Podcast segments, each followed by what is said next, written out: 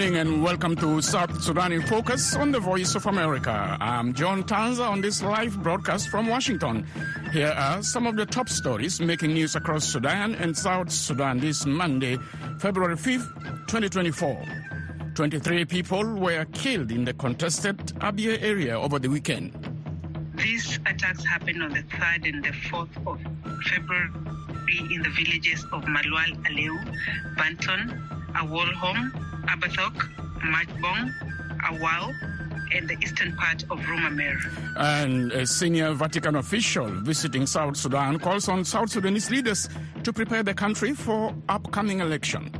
I repeat the Holy Father's message to civil authorities and diplomats in Juba, stressing the need for unity, reconciliation, cooperation, and peace. We'll have these stories and more coming up on South Sudan in Focus. A Vatican official visiting South Sudan says little has changed in the country since Pope Francis visited one year ago. Cardinal Michael Sanzi calls on South Sudanese leaders to work for peaceful, fair, and credible elections in December. The head of the Catholic Church in South Sudan, Cardinal Stephen Ameyu, says the latest visit by the Vatican official shows the country is important to Vatican. For VOA News, Manyang David Mayar reports from Juba. During a mass at St. Teresa Cathedral Sunday, visiting Vatican official Cardinal Michael Czerny said there has been little progress in South Sudan since Pope Francis' visit to the country in what was called an ecumenical pilgrimage of peace. I repeat the Holy Father's message to civil authorities and diplomats in Juba, stressing the need for unity, reconciliation, cooperation, and peace. He evoked the Nile, the River Nile, to inspire a change in political will. He said, just as the Nile leaves its sources to begin its course, so the course of history will leave behind the enemies of peace and bring renown to those who are true peacemakers. Pope Francis paid a historic visit to South Sudan in February last year. He traveled to Juba with the Bishop of Canterbury, Justin Welby, and Moderator General of the Church of Scotland, Ian Greenshields, to encourage South Sudanese leaders to work for peace. Cardinal Czerny says his visit demonstrates the Vatican's continued solidarity with the South Sudanese. He urges political leaders to prepare the country for free and fair elections. This is a critical moment in the political life of your country. As you prepare for general elections, please pray and work hard to ensure that they are fair, transparent, and credible, nonviolent, inclusive, and peaceful. To achieve this, there is groundwork to be done, putting into place needed infrastructures in the political sphere, preparing your minds and hearts for a possible transition. Czerny says peaceful transfers of power demonstrate political maturity, good governance, and holistic development. The head of the Catholic Church in South Sudan, Cardinal Stephen Ameyu, says Czerny's visit comes at the right time as the country prepares for elections in December. Your visit to South Sudan may change many attitudes of people, especially at this time when we are preparing to have election. There are still some Thomases who are still doubting whether the election will occur as is stipulated by the revitalized agreement. But we know that we have to prepare ourselves as a church to help our people to prepare themselves for this coming election. Cardinal Czerny planned to meet with President Salva Kiir and other leaders to encourage them to prepare the country for a peaceful elections. He is scheduled to visit internally displaced persons in the Upper Nile state capital Malakal later this week. For VOA News, Amanyang David Mayar in Juba. The United Nations Interim Security Force for Abyei says 23 people were killed and 17 others injured during a fresh outbreak of attacks in southern part of Abyei over the weekend. UNISFA's spokesperson Antoinette Midday told my colleague Nabil Biagio the uh, series of attacks by armed attackers on civilians took place on the 2nd and the 4th of February in several villages across the area. The southern part of Abyei over the weekend experienced a fresh outbreak of armed attacks, which resulted in a number of civilian deaths and injuries, kidnappings, the burning of villages, and theft of cattle. These attacks happened on the 3rd and the 4th of February in the villages of Malwal Aleu, Banton, Awolhom, Abathok, Matbong, Awal, and the eastern part of Rumamer. The attacks included the use of heavy weapons such as rocket propelled grenades and mortars. According to initial reports, 23 people were killed during the attacks and 17 others were injured. That's only United over the weekend, right? The the, the death toll This is over the weekend, yes. This over the weekend. We had attacks on the 23rd and 20, or 28th of January, and the numbers impacted during that attack are different from this one. Uh, including two peacekeepers uh, that were killed. Yes. Um, uh, peacekeepers were targeted in this attack, um, and uh, an armored personnel carrier, which was came under heavy fire and was extensively damaged in an ambush. Ghanaian UN peacekeepers at a base in Mariala Chak were also fired upon before the attackers were repelled by our Ghanaian peacekeepers. I um, just want to add that uh, UNISFA peacekeepers are currently sheltering and providing basic support to over 2,000 displaced people in its bases.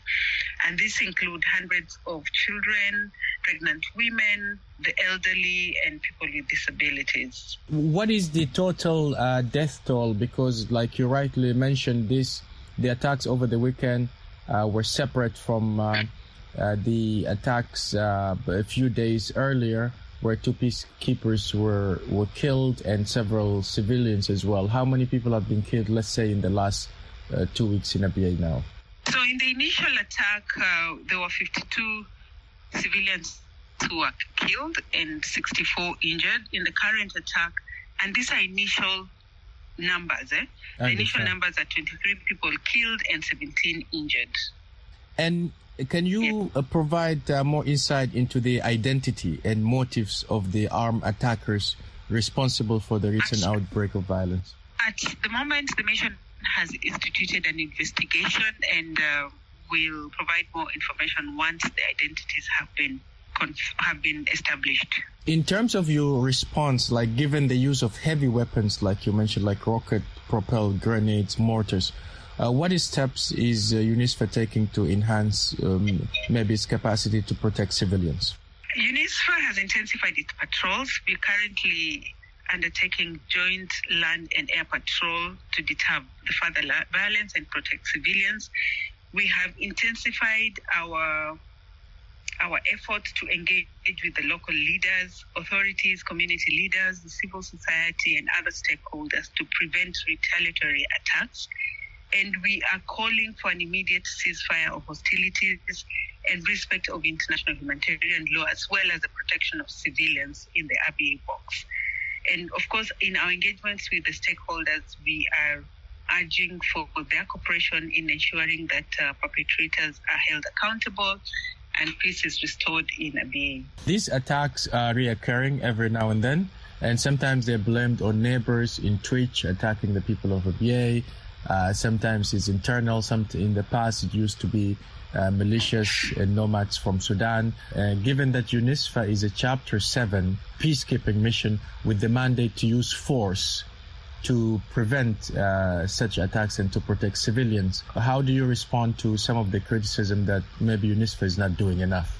As I've mentioned, since the attacks over the last one week, and, and of course, that's what the mission has been doing. The mission has uh, increasingly intensified its patrols. We are undertaking air patrols, land patrols. We are taking patrols during day and night, and these patrols are joint patrols. So we brought in the Indian peacekeepers, the Pakistani peacekeepers, and the Ghanaian peacekeepers undertaking joint patrols to enhance security within the affected areas. We are also engaging at the highest level, both at local level with the local leaders and community leaders, as I mentioned, with the civil society, but also at the highest political levels in capitals in Juba to ensure that uh, the situation is brought under control and peace is restored. As you might be aware, the, there were presidential orders that were issued most recently, and that indicates engagement in the Abyei issue at the highest level, even within the capital in Juba. That's Antoinette Midday, the spokesperson of the United Nations Interim Security Force for Abyei. He spoke with my colleague Nabil Biagio this past hour.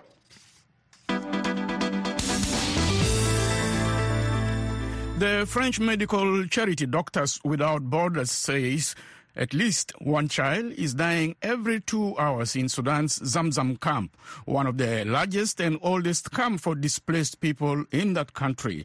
Reuters spoke with the head of the group's emergency response in Sudan, Clara Nicolet, and she said before the start of the conflict last April, people in the camp relied on international support for food, health care, including clean water.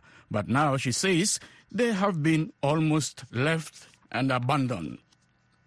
Still on Sudan, Kenya's Prime Cabinet Secretary and the Cabinet Secretary for Foreign and Diaspora Affairs, Musalia Mudavadi, says his country has not taken sides in the Sudanese conflict. Hoba Abdi of VOA's Swahili service asked Mudavadi about Kenya's relationship with the paramilitary rapid support forces, and here is what he said. Kenya is neutral in this process, and Kenya would like to see a peaceful resolution uh, to the Sudan uh, crisis. Um, both parties have been to Nairobi. Burhan has been to Nairobi, and so has Dagalo. Uh, been to, Dagalo been to Nairobi. So it is not. You cannot now wake up and say that there's one entity that is favored against the other. Uh, and the other point I would like to point out is that, uh, to bring out is that uh, during the non aligned movement sessions, uh, there was a meeting of IGAD on the sidelines. Um, and uh, the factions in Sudan were invited uh, in Kampala. Dagalo came, uh, but Burhan did not uh, come. Uh, but this was an IGAD meeting. The chairman of the African Commission was present, and he also indicated that he had nominated three uh, individuals or three uh, envoys to be part of the peace process to work in conjunction with IGAD. Now, Sudan uh, from the Burhan angle says that they want to withdraw from IGAD. But you can see it was an IGAD decision. It was not a unilateral decision of Kenya. Uh, and therefore, to continue alleging that Kenya is biased uh, or is partisan in this issue is not correct. Mm-hmm. Yes. Mheshimiwa, because of time, our last question, should we expect a handshake between President Ruto and opposition leader Raila Odinga? Uh, the president is the president of all Kenyans.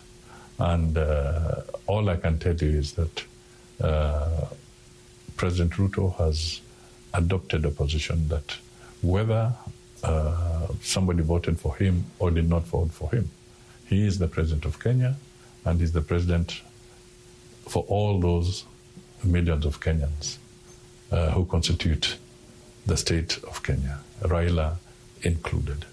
And uh, his mission and his objective has been that uh, after elections, we should not create enmity. Political competition should not be defined as enmity to the extent that people cannot talk together. So Kenyans should not be shocked when see, they see Raila in, and Ruto in fact, uh, my view is that they should be happy. It's not about shocked. They should be happy to see that political leaders can engage. That is what civilized nations should do. So if if uh, there is a more robust engagement between President Ruto and uh, and uh, Raila Odinga, I think Kenyans should be happy about it. That is the, the, those. That's Kenya's Prime Cabinet Secretary and the Cabinet Secretary for Foreign Affairs and Diaspora, Musalia Mudavadi, speaking to my colleague Hubba Abdi.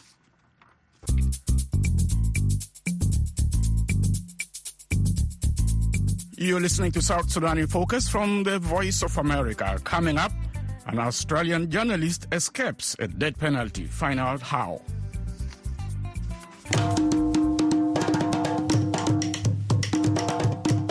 Hello, listener of South Sudan in Focus. We have an exciting new segment dubbed Words of Wisdom. We want to hear your thoughtful proverbs that echo through your community. This is another chance for you to share wisdom from your roots. All you need to do is record a proverb in a language of your choice, tell us its English translation, and what it means. Keep it brief, authentic, and represent your community. Your recorded proverb shall be sampled on South Sudan in Focus every Wednesday. Send your recording via our WhatsApp number plus one 202 630 8011. That is plus one 202 630 8011.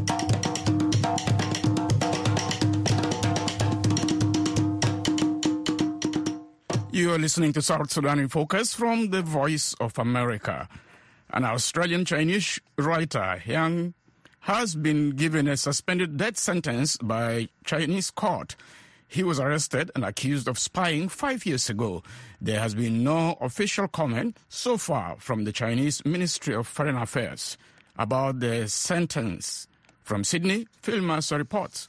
Australia's Foreign Affairs Minister Penny Wong said the Chinese court's decision was harrowing and appalling. She said she'd summoned China's ambassador in Canberra for an explanation. Australian officials say the death sentence imposed on the writer and activist Yang Hengjun may be commuted to life imprisonment after two years for good behaviour. Yang, who blogged about Chinese affairs, had always denied allegations of espionage. The specific charges against him have not been made public. The Chinese born Australian citizen has denied working as a spy for Australia or the United States. Speaking in Canberra Monday, Foreign Minister Wong said Australia would continue to ask for the writer's release. The Australian government has advocated for Dr. Young with China at every opportunity and at the highest levels. We have consistently called for basic standards of justice, procedural fairness, and humane treatment for Dr. Young in accordance with international norms and China's legal obligations. Australia will not relent in our advocacy for justice for Dr. Young's interests and well-being. Yang was arrested in Guangzhou, China in 2019, at a time when diplomatic relations between Australia and China were rapidly deteriorating over various geopolitical and trade disputes. His trial was held in secret in May 2021. Daniela Gavshon is the Australia Director at Human Rights Watch, an advocacy organisation. She told the Australian Broadcasting Corporation that Yang's treatment in China is appalling. Like everyone else, we are shocked. It is an outrageous, outrageous outcome for Dr. Young and his supporters. And it's not evidence of any wrongdoing, but really of Beijing's corrupt and opaque criminal justice system. That someone can be sentenced to death on such scant information is deeply, deeply worrying. Australia's ambassador to China has previously accused Chinese authorities of arbitrarily detaining Yang. In October, China released Australian journalist Cheng Lei, who'd been in detention for more than three years. She was accused of supplying state secrets overseas, an allegation she denied. Australian officials say she was freed after legal proceedings against her came to an end. No other details were given. Australia's left-leaning government came to power in May 2022 and has sought to stabilise relations with China, while stressing that there would be areas of difficulty and disagreement. Analysts say Yang's sentence could make it harder for both sides to ease diplomatic tensions. Phil Mercer, VOA News, Sydney. With both a show of military might and a stronger push for a diplomatic solution, the United States is trying to contain a broader war in the Middle East. With the backdrop of Israel's war against Hamas, Iran backed forces in the region are committed to continuing their attacks against Western interests. Here is VOA's Veronica Balderas Iglesias with the details.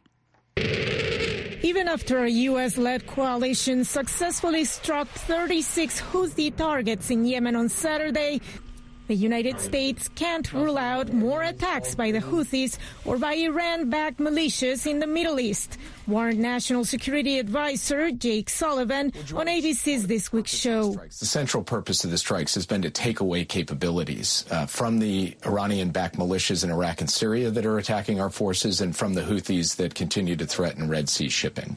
And we believe they had good effect in reducing, degrading the capabilities of the militias and of the Houthis.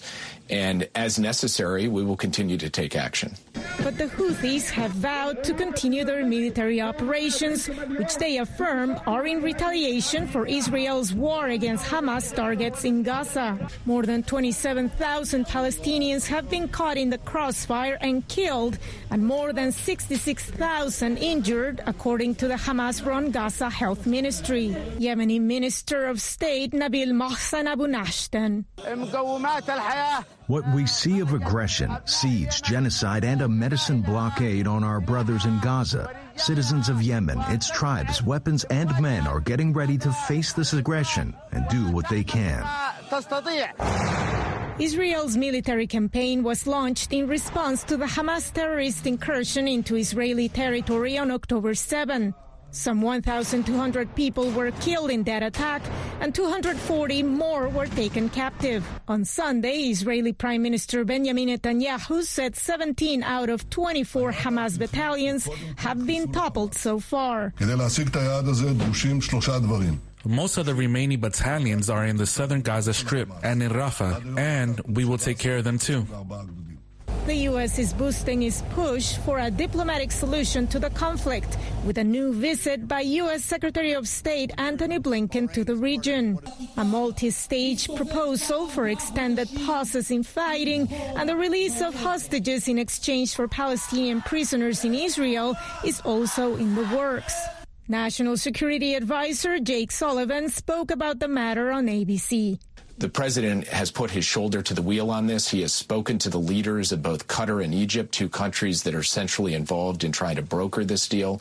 We are in constant contact with our Israeli counterparts on it, and Hamas will have to be willing uh, to say yes to an arrangement that uh, brings hostages home.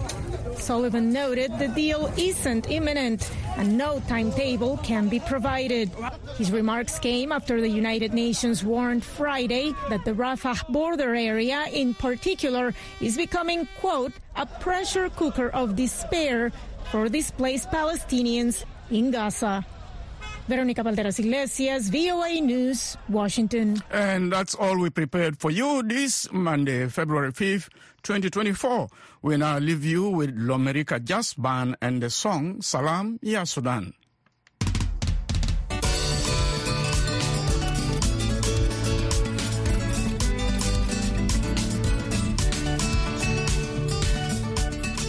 My apologies. The musician is Victoria Ole and the song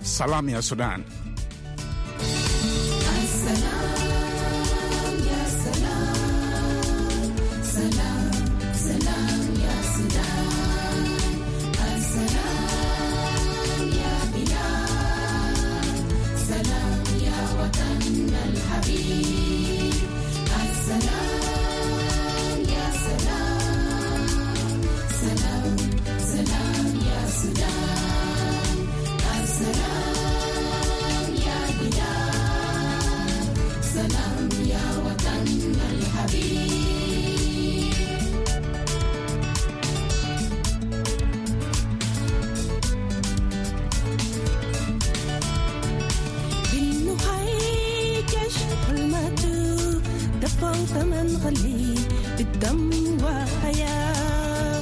ظل نسكر حقوق بيتهم أولاد بيتهم في وقت السلام.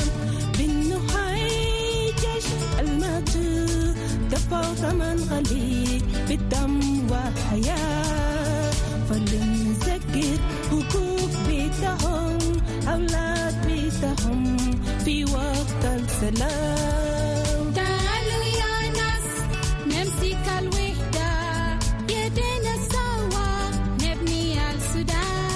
That's Victoria Ole and Kasang Dedi singing that song Salam Ya Sudan. I'm your host John Tanza on this live broadcast from Studio 14 here in Washington. On behalf of our producer Kwame Ofori and engineer Kang, we wish you a lovely evening. Remember to join us tomorrow for another edition of South Sudan in Focus from the Voice of America.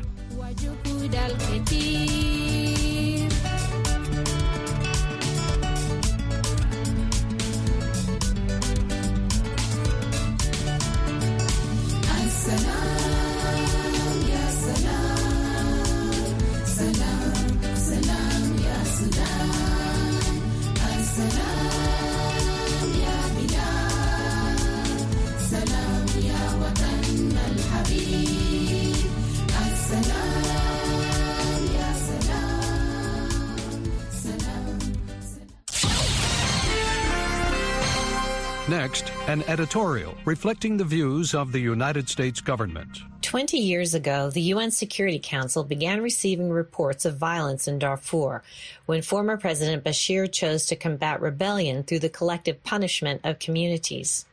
Never punished for their role in atrocities, some of the same actors are victimizing some of the same communities that survived genocide 20 years ago, said Mark Simonoff, U.S. legal advisor to the United Nations.